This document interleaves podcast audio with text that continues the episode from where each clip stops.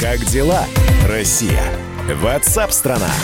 Ну, а мы начнем с того, что в средствах массовой информации появилась э, такая, такие сообщения, э, появилась так, так, такая информация о том, что пропускной режим в Москве может быть отменен с 14 июня. То есть пройдет эта неделя, и с понедельника, после праздничных дней, собственно говоря, все, никакого пропускного режима не будет. Не имеется в виду цифровые пропуска. Ранее мэр столицы Сергей Собянин заявил, что городские власти рассматривают возможность принятия радикальных решений по отмене действующих ограничений.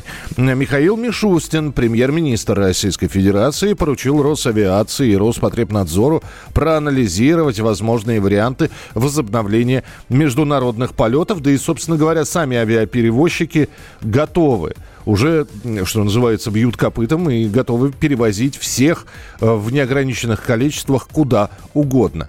На прямой связи со студией президент Российского медицинского общества, профессор, доктор медицинских наук Евгений Очкасов. Евгений Евгеньевич, здравствуйте. Доброе утро. На данный момент Новая Зеландия – это единственная страна в мире, которая вообще сняла все ограничения. У них единственное остаются закрытые границы.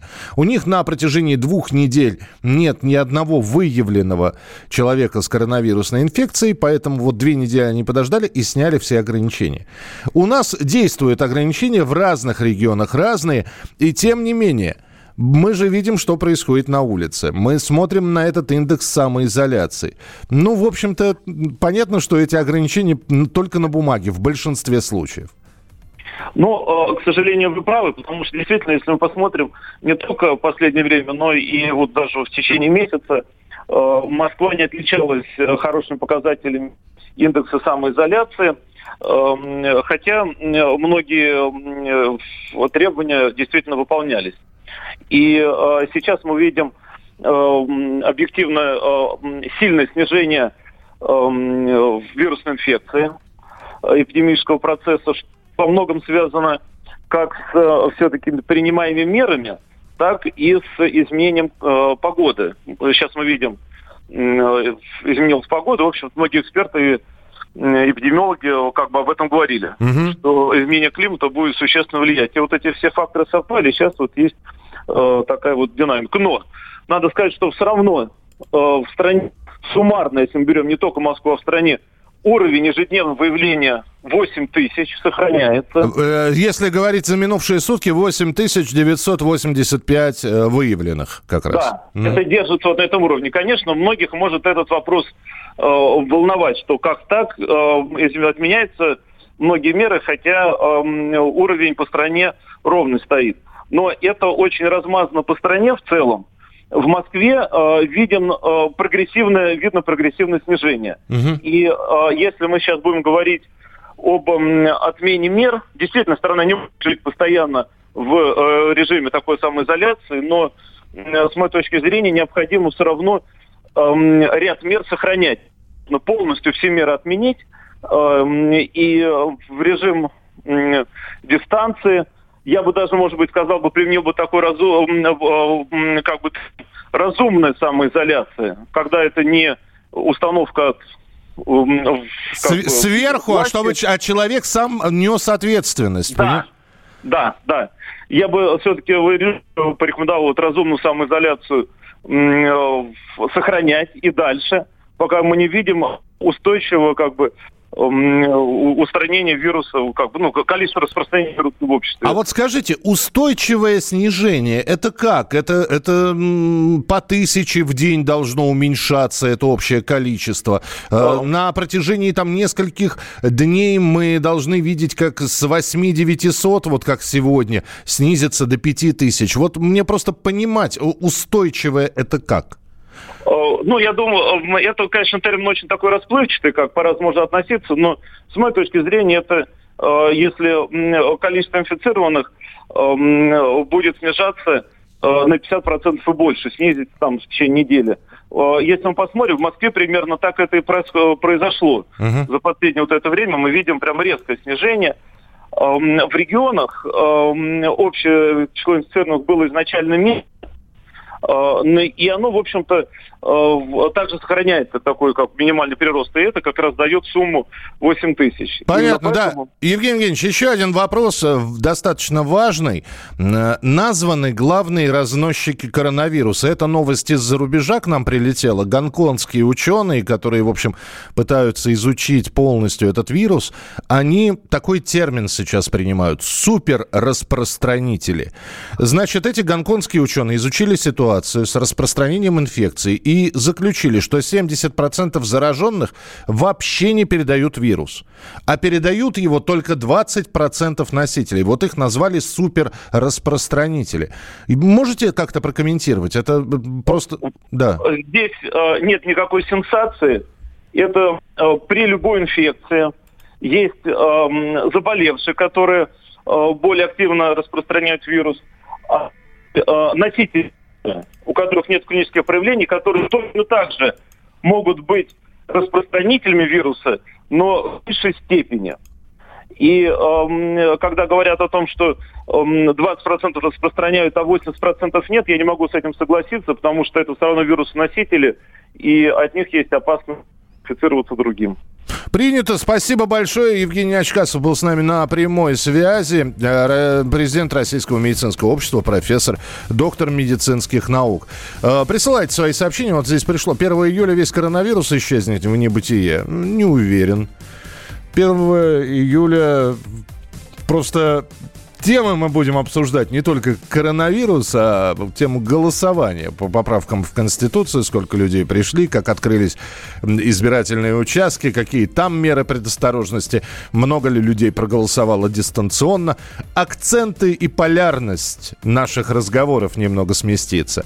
А вот коронавирус исчезнет в небытие, знаете, Дай бог, чтобы это к концу года произошло. Ну, по крайней мере, этого очень бы хотелось. Да, друзья, присылайте, пожалуйста, не только текстовые, но и голосовые сообщения. Мы их ждем на Viber, на WhatsApp.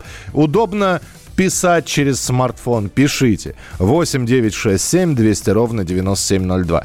Неудобно писать. Нажали на запись, наговорили, что хотели, прислали аудиофайл. Нам мы обязательно послушаем. Э, если это будет действительно ярко, точно, хлестко. Мы обязательно поставим это в эфир.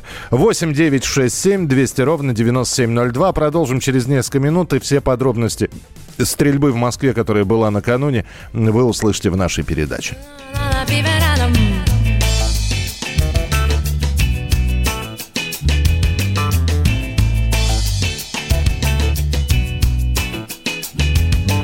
Хочешь убью тебя только. Оставлю фотки твои после. Куплю за франки очки Видеть. Никто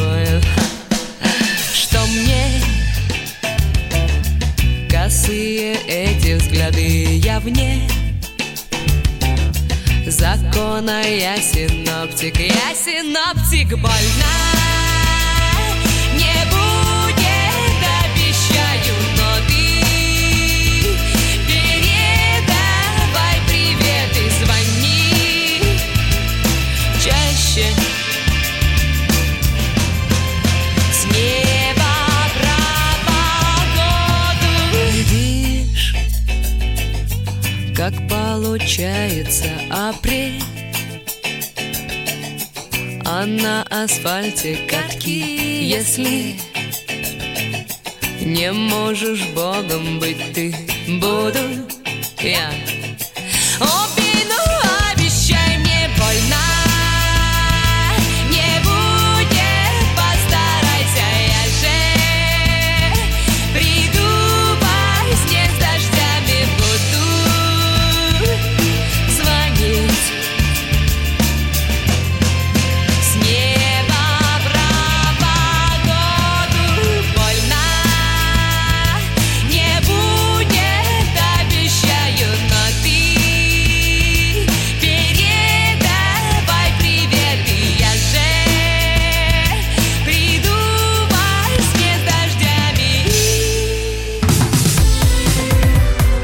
Как дела, Россия? Ватсап-страна! Летописцы земли русской к вам возвращаются. Я не буду там сейчас, не бойтесь, Роман, оппозиционно выступать. Ой, давайте про график послушаем. График, а все, что не по графику, нафиг, нафиг. Нафиг, нафиг, нафиг. Да, да, да, да. да. Роман, меня, конечно, от вас потряхивает, прямо скажем, да? Не, ну вы же это сказали. Я просто пытаюсь понять. Роман, вы не пытаетесь понять, вы юродствуете. Не надо, пожалуйста, я вам делаю опять-таки замечание. Кашин-Голованов. Отдельная тема. На радио «Комсомольская правда». По будням в 9 вечера по Москве.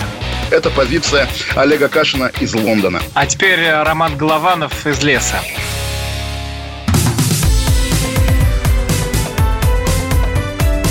Как дела, Россия? Ватсап-страна! Это прямой эфир радио «Комсомольская правда» и программа WhatsApp страна Чем живет Россия? Что обсуждают? А обсуждают вчерашнюю стрельбу в Москве, ночную такую. Все это произошло на юго-западе, когда человек открыл по людям стрельбу из охотничьего ружья.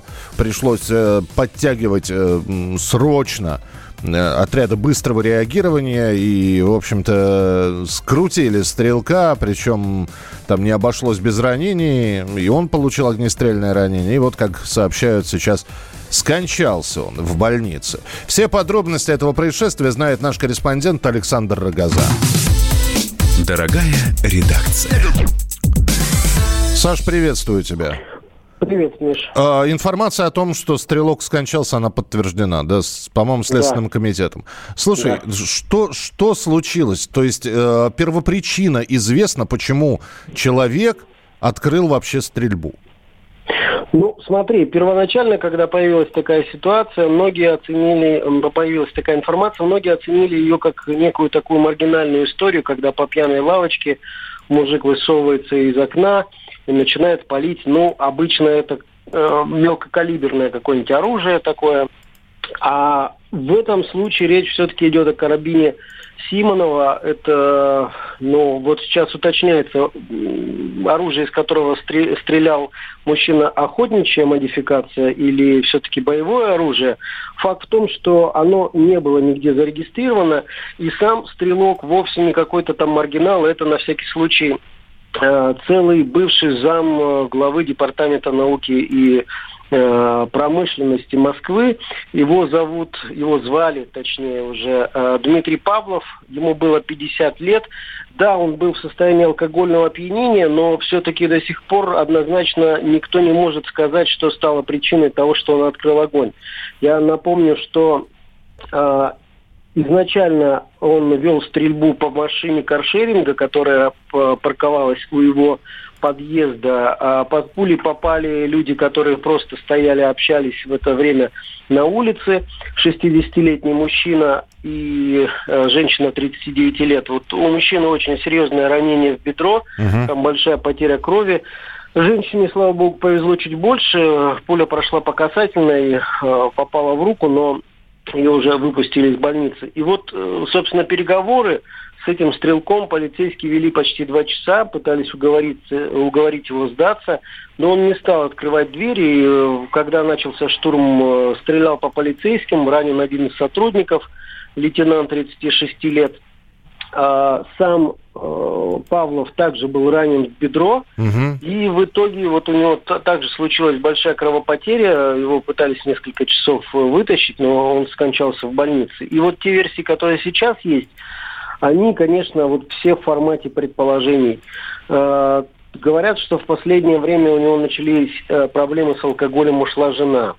Говорят о том, что он последние уже несколько лет был ну, фактически не устроен э, по профессии, нигде не работал, то есть некая неудовлетворенность жизни у него была.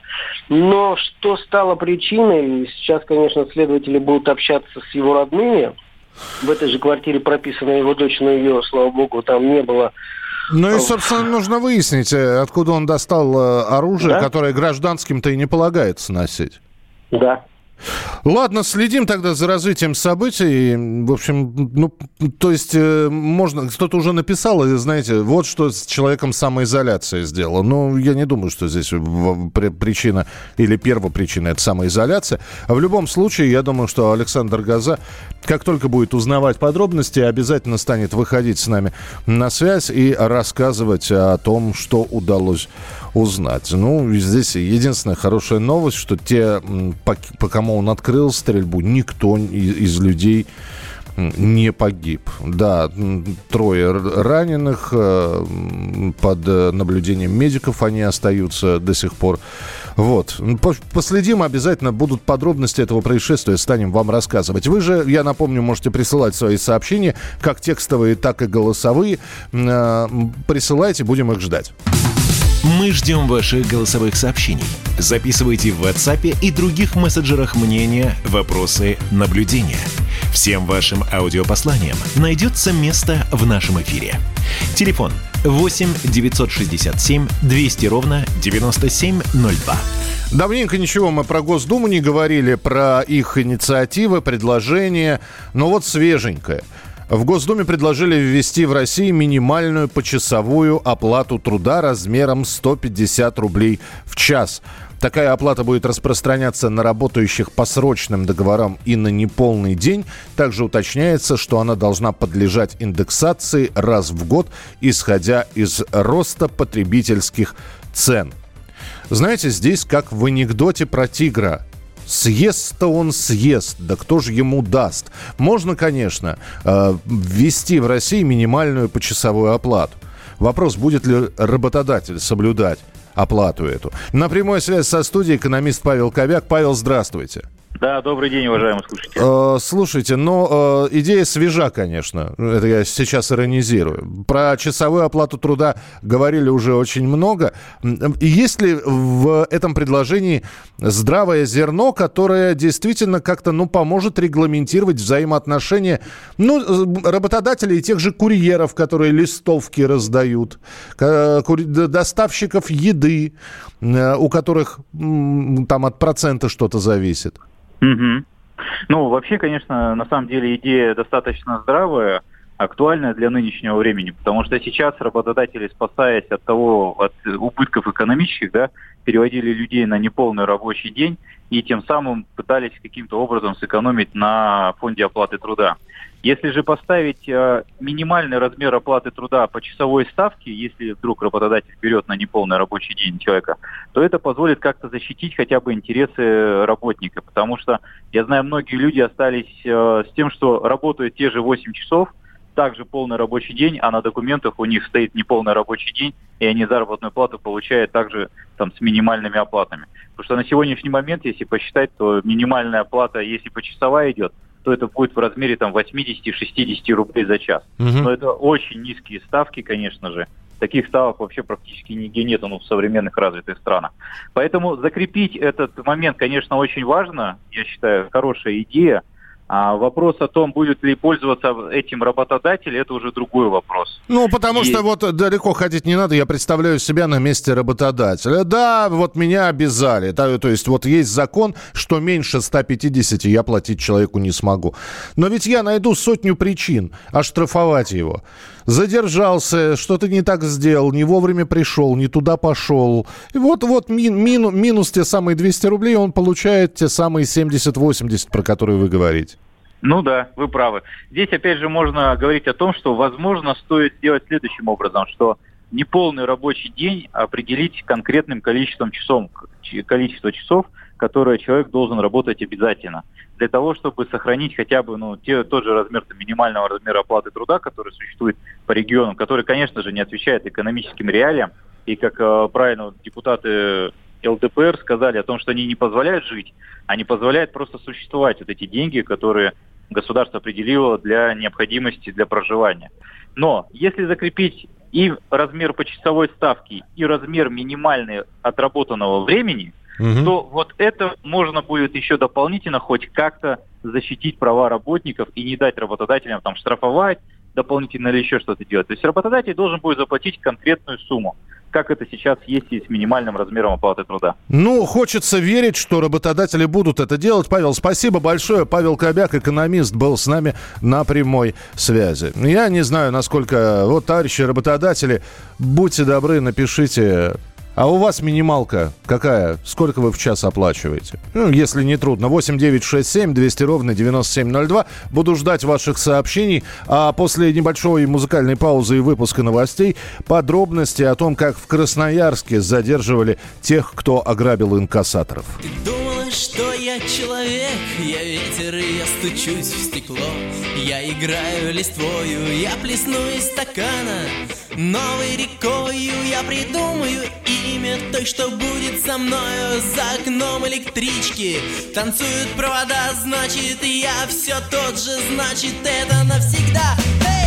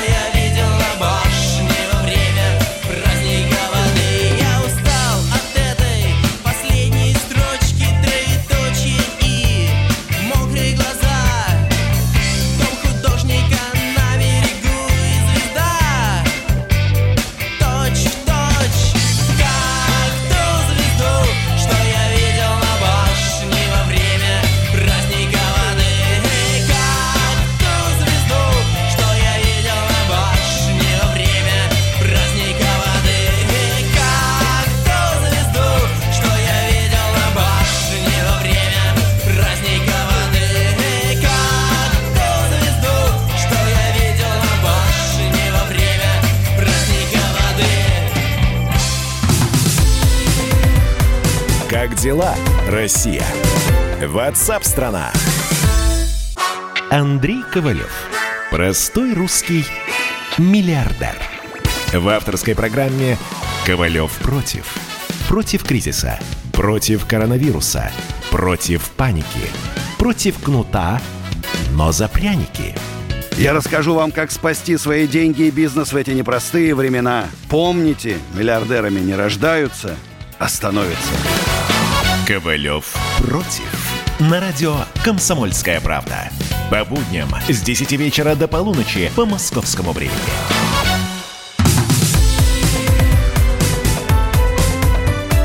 Как дела, Россия? Ватсап-страна! Итак, друзья, продолжается прямой эфир радио «Комсомольская правда», программа WhatsApp страна». Здесь, знаете, развернулась дискуссия у нас э, в в мессенджере по поводу почасовой оплаты труда. Э, и здесь кто-то говорит, не стоит вообще. Другие говорят, слушайте, а я бы за вот именно почасовую бы, чем вот эту вот месячную получать. Знаете, сколько потопаешь, столько и полопаешь. Вот отработал час, знаешь, что ты свои, э, собственно, деньги получил. Если у вас есть мнение по этому поводу, пожалуйста, присылайте свои сообщения, текстовые, голосовые. Будем их ждать. Мы ждем ваших голосовых сообщений. Записывайте в WhatsApp и других мессенджерах мнения, вопросы, наблюдения. Всем вашим аудиопосланиям найдется место в нашем эфире. Телефон 8 967 200 ровно 9702. Ми, э, примерно неделю обсуждалась эта тема нападения на инкассаторов в Красноярске. Э, еще 30 мая это все произошло, когда возле одного из отделений банков неизвестные открыли огонь по инкассаторам. Двое сотрудников получили серьезные ранения. Нападавшие забрали мешок с деньгами и скрылись с места преступления на машине. И вот э, операция по задержанию троих подозреваемых в нападении на инкассаторов прошла в Красноярске. Все подробности узнаем через пару секунд. С места событий. На прямой связи со студией корреспондент «Комсомольской правды» в Красноярске Елена Серебровская. Лена, приветствую, здравствуйте. А, да, всем добрый день. Ну, что у нас сегодня известно? Да, рано утром, буквально а, вот как, ну, по единому сценарию а, бойцы а, Росгвардии, полиции в трех разных э, частях города одновременно задержали всех троих подозреваемых. Но я обращу внимание, что перед этим буквально за час появилось сообщение с э, предложением сдаться. То есть э, полиция распространила это сообщение в своих социальных сетях и на официальном сайте. То есть э, подозреваемым был дан шанс. Они не воспользовались, ну и, собственно, сейчас задержаны.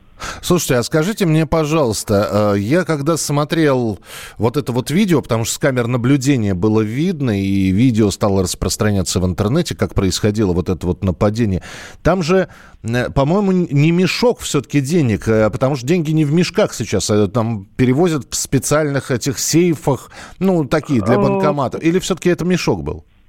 Нет, я тоже, я, я подумала, что это специальный э, сейф, кейс, э, чемодан, это что-то, да, что-то такое, какое-то приспособление, которое не горит, его нельзя взорвать. Ну и да, оно с ручкой, поэтому его выхватили за ручку угу. э, из рук э, инкассатора. А сколько было вот э, в этом вот э, предмете, в этом сейфе денег? Там было 2 миллиона 320 тысяч рублей. 2 миллиона 302 тысячи. 302 тысячи. Ничего, неплохо. Насколько известно, задержали троих мужчин 61-го, 71-го и 80-го годов рождения. Это все, что пока о них известно. Более никаких подробностей выяснить не удалось, да? Да, это тайна следствия, пока не сообщают, хотя обещают дать какие-то подробности в ближайшее время, когда это возможно будет сделать. А, известно, что мужчины ранее не имели проблем с законом, во всяком случае, они не судимы. А, ну, можем считать, что это новички, которые вот, э, ну, недолго ходили и не успели воспользоваться добытыми деньгами. А, а двое сотрудников инкассации получили серьезные ранения. Их состояние сейчас какое?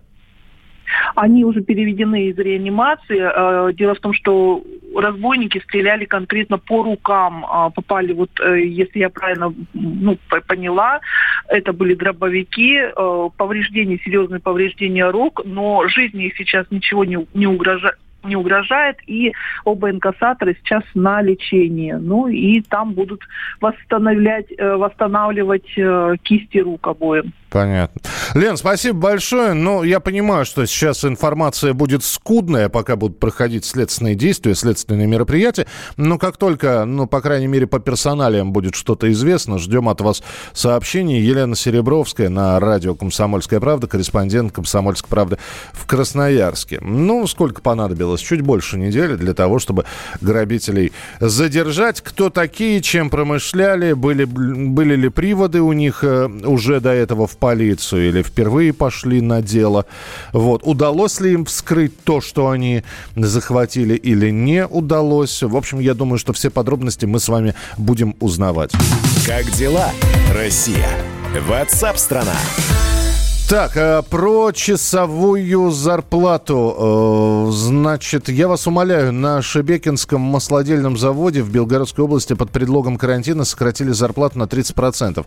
Люди как работали, так и работают, только получают меньше, а директор за это время купила вторую квартиру в Питере. И что вы думаете, законы здесь работают, кто на них будет смотреть? Ну, да, да, я же говорю, закон как дышло. В какую сторону повернуть? Я для тех, кто пропустил, напомню, здесь э, депутаты предложили сделать минимальную оплату труда, минимальную, 150 рублей в час, то есть почасовую. Это будет касаться тех, кто на сдельной работе, на контрактах, кто работает не полный рабочий день. Вот минималка будет исчисляться 150 э, э, рублями в час. Максималка, понятно, не ограничена. Но вот как как, будут ли работодатели хотя бы на эти 150 соглашаться, до сих пор неизвестно. Спасибо большое, что присылаете свои сообщения. 8967 200 ровно 9702. 8967 200 ровно 9702. Программа WhatsApp страна обязательно продолжится в начале следующего часа. Впереди вас ждет полезная информация. Никуда не уходите, впереди много интересного. Присылайте свои сообщения, мы их очень-очень, во-первых, ждем, а во-вторых, внимательно читаем.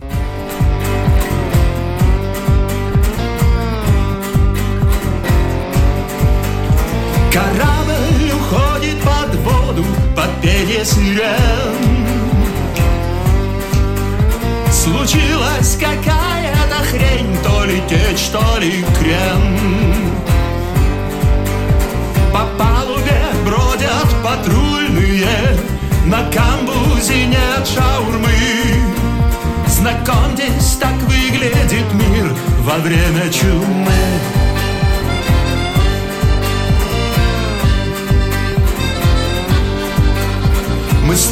страдали, что нация разобщена. Теперь оказалось, что этим спасется она О, не выходите из комнаты Свобода страшнее тюрьмы. Таким парадоксом стал мир во время чумы. Вчера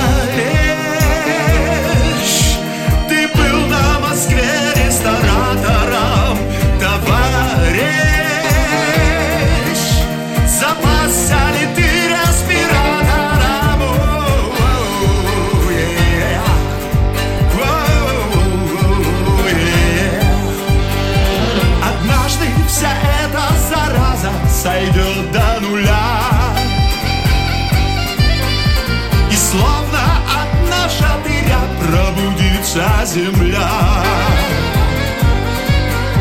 Мы станем стерильны, как ангелы А может, как черти черны.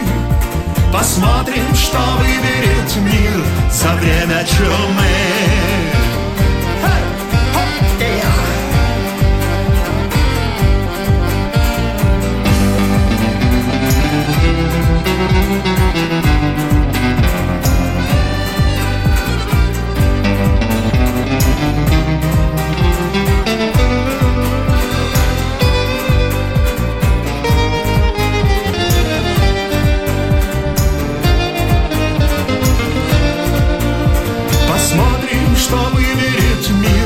за время чумы Посмотрим, каким станет мир после этой чумы Посмотрим, что выберем мы